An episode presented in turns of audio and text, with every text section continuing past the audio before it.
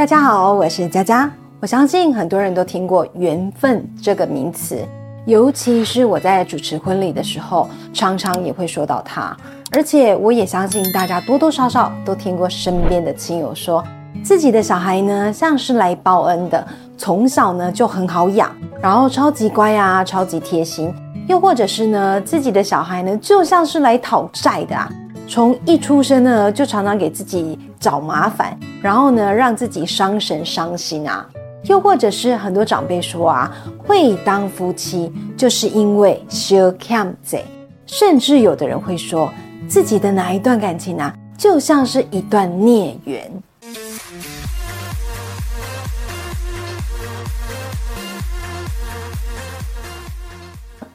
还记得上周的影片哦，我们分享了《前世今生》这本书，书中的主角叫做凯瑟琳，而写这本书的作者呢，就是他的心理医生布莱恩·魏斯。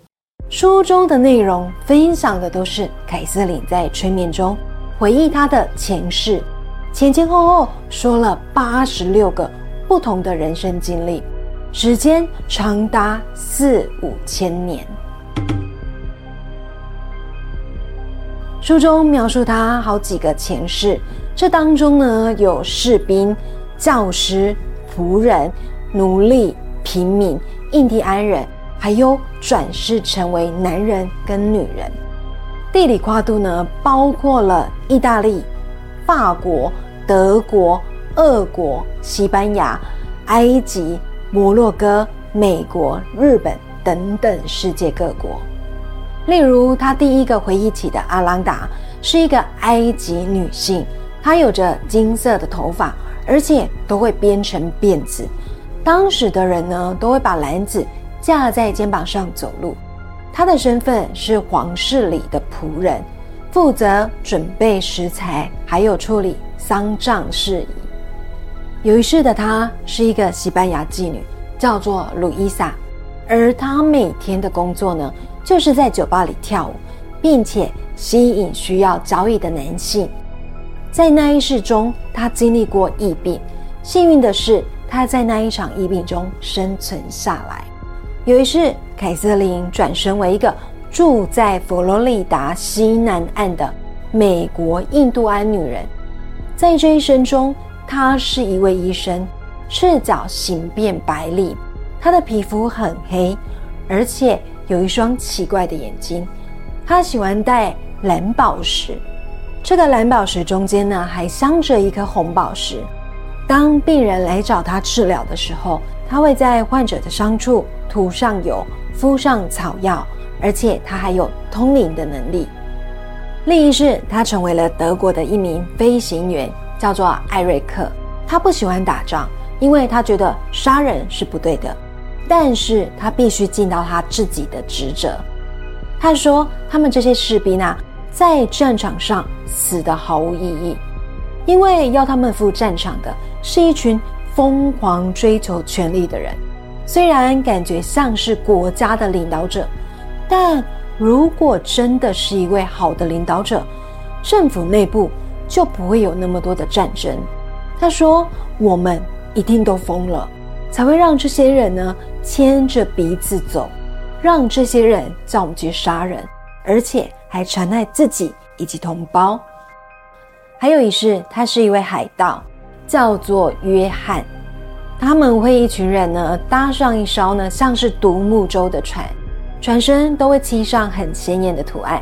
每个人的手上呢都有武器，像是矛、投石器、弓跟箭。而那一世。他被敌方的战士呢从身后拿刀割喉而死，死的时候呢只有二十一岁。还有一世，他转世成一个小女孩，但是年份哦无法辨认。她的名字叫做伊丽莎白，家里有一个兄弟，两个姐妹，爸爸妈妈常常吵架。这世的爸爸很爱喝酒，而且酒后会家暴他的妈妈。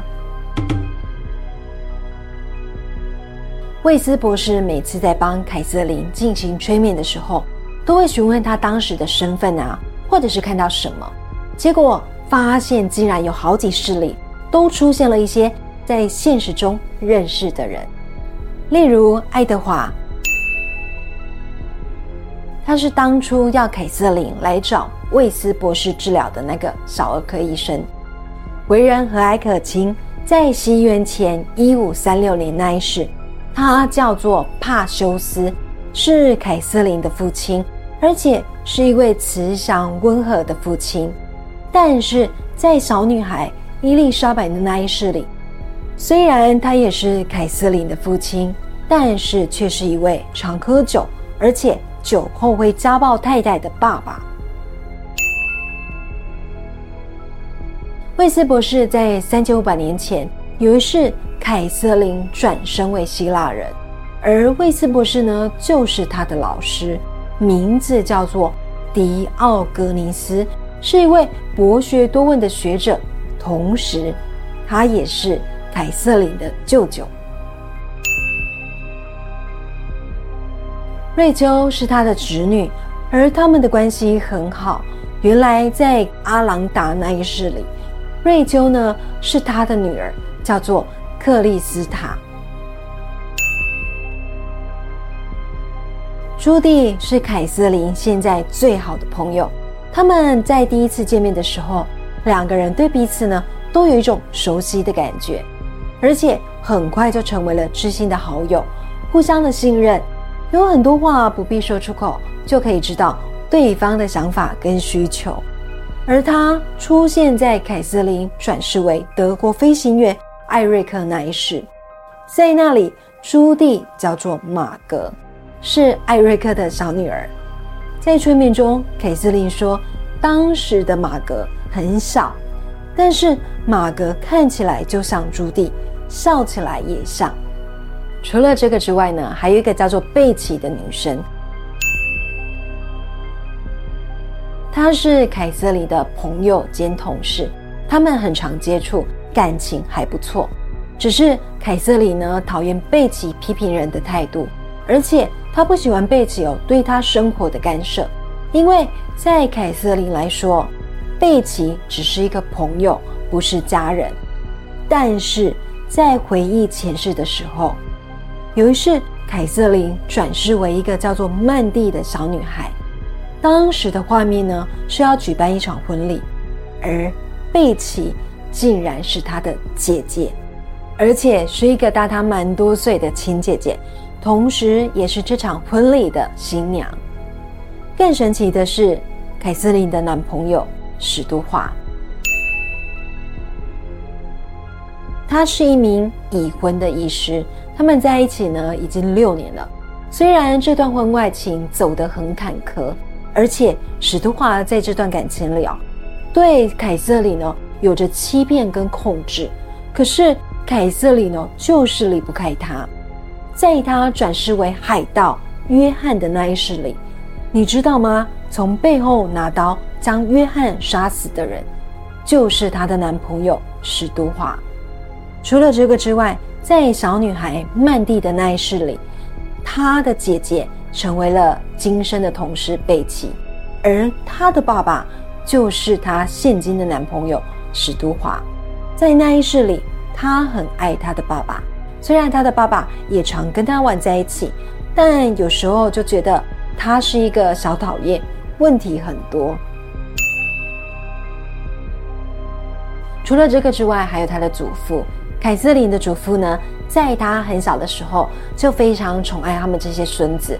常常带着一票孙子呢到处玩，而且还会带到他喝酒的地方，让他们喝汽水。同时呢，还会给这些小朋友呢很多零用钱。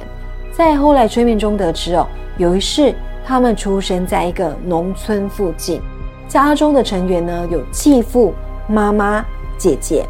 这一世她同样是一个小女孩，她的继父非常的疼爱她。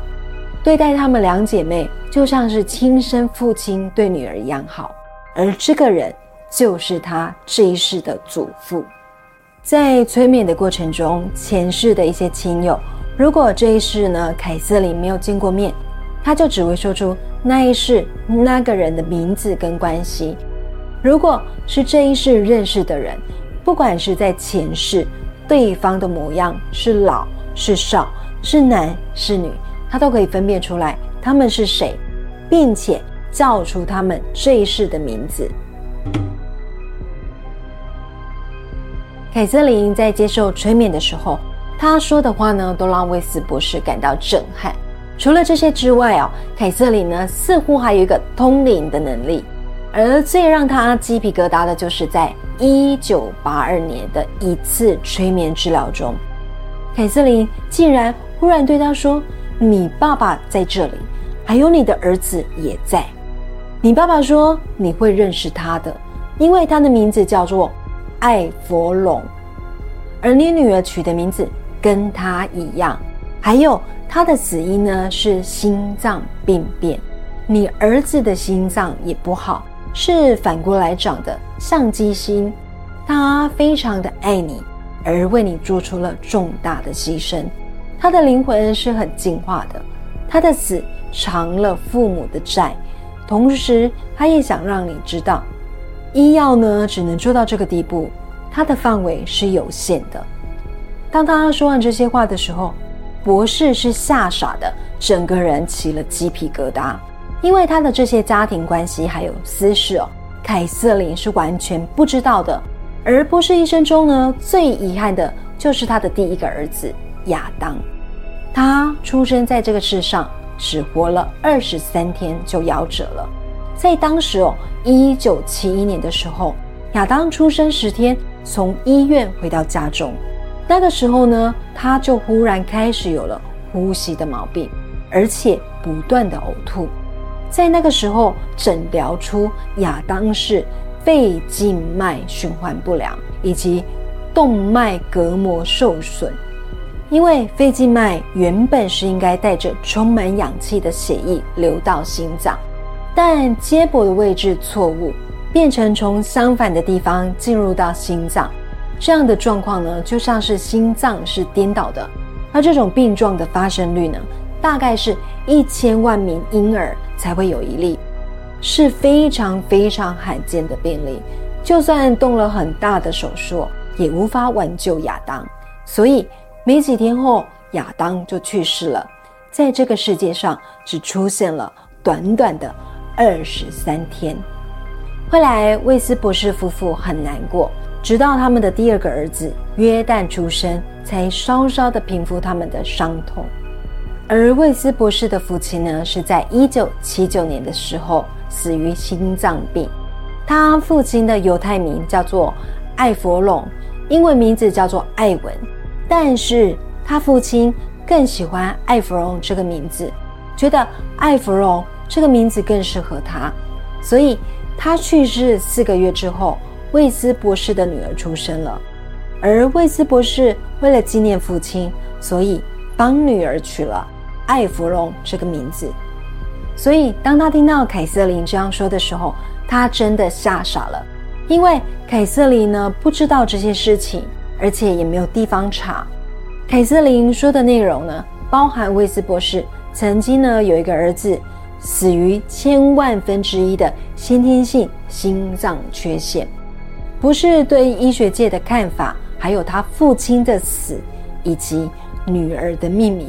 这一切的细节都太详细了，让他觉得呢，世界上有很多事情哦，真的无法用科学来解释。催眠状态下的凯瑟琳哦，曾经被魏斯博士问到：“为什么你的继父对你很好，但你的另一个亲生父亲却对你不好呢？”然后他就回答说：“若是不懂得爱跟养育。”那么就会把小孩子当作财产，而不是该爱的人。如果他们学会了，就会偿还所欠的债。若是不了解，那么下一世得再来一次。从他的话可以了解，原来这一世遇到的一些人哦，在前几世里真的和自己呢有一些债。所以像是他这一世的男朋友史都华，有一世呢是杀死他的敌人。而另外一世呢，却是养育他的父亲。他们两个人的感情哦，并不和谐，就像是东方人说的“不是冤家不聚头”。原来两个人在前世真的就是冤家。而这也让我想起了曾经听过的一个故事。故事的内容是说呢，有一个校草，长得又高又帅，而且家境不错。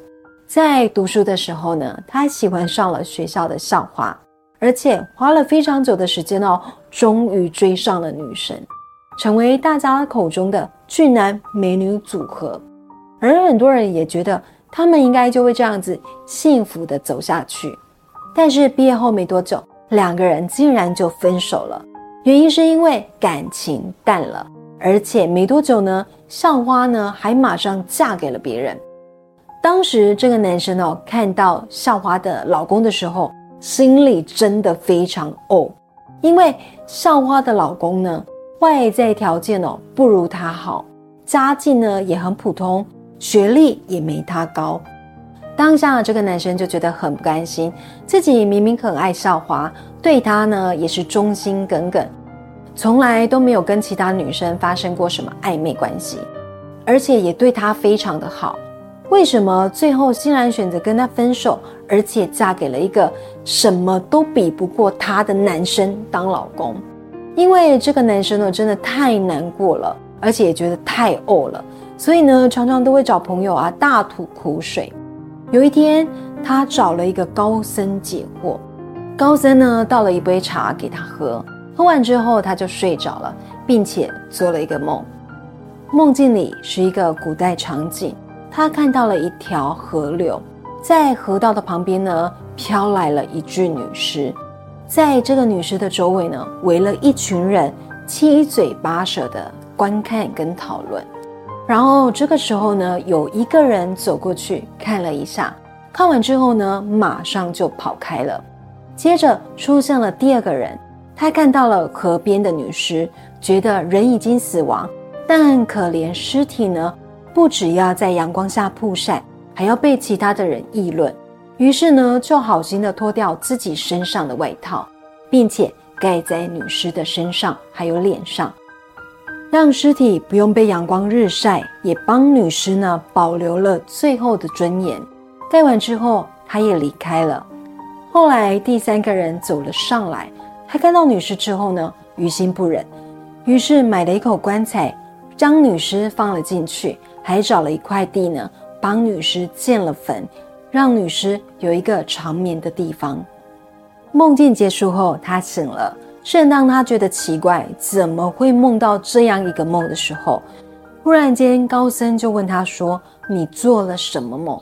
结果校草呢就把梦境里的事情如实告知。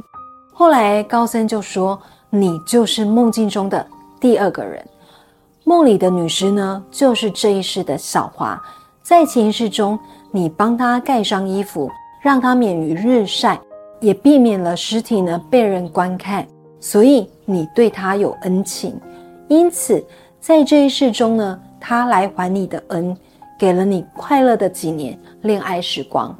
而她的老公呢，就是梦里的第三个人，他给女尸一口棺材，一座墓地，一处永眠的地方。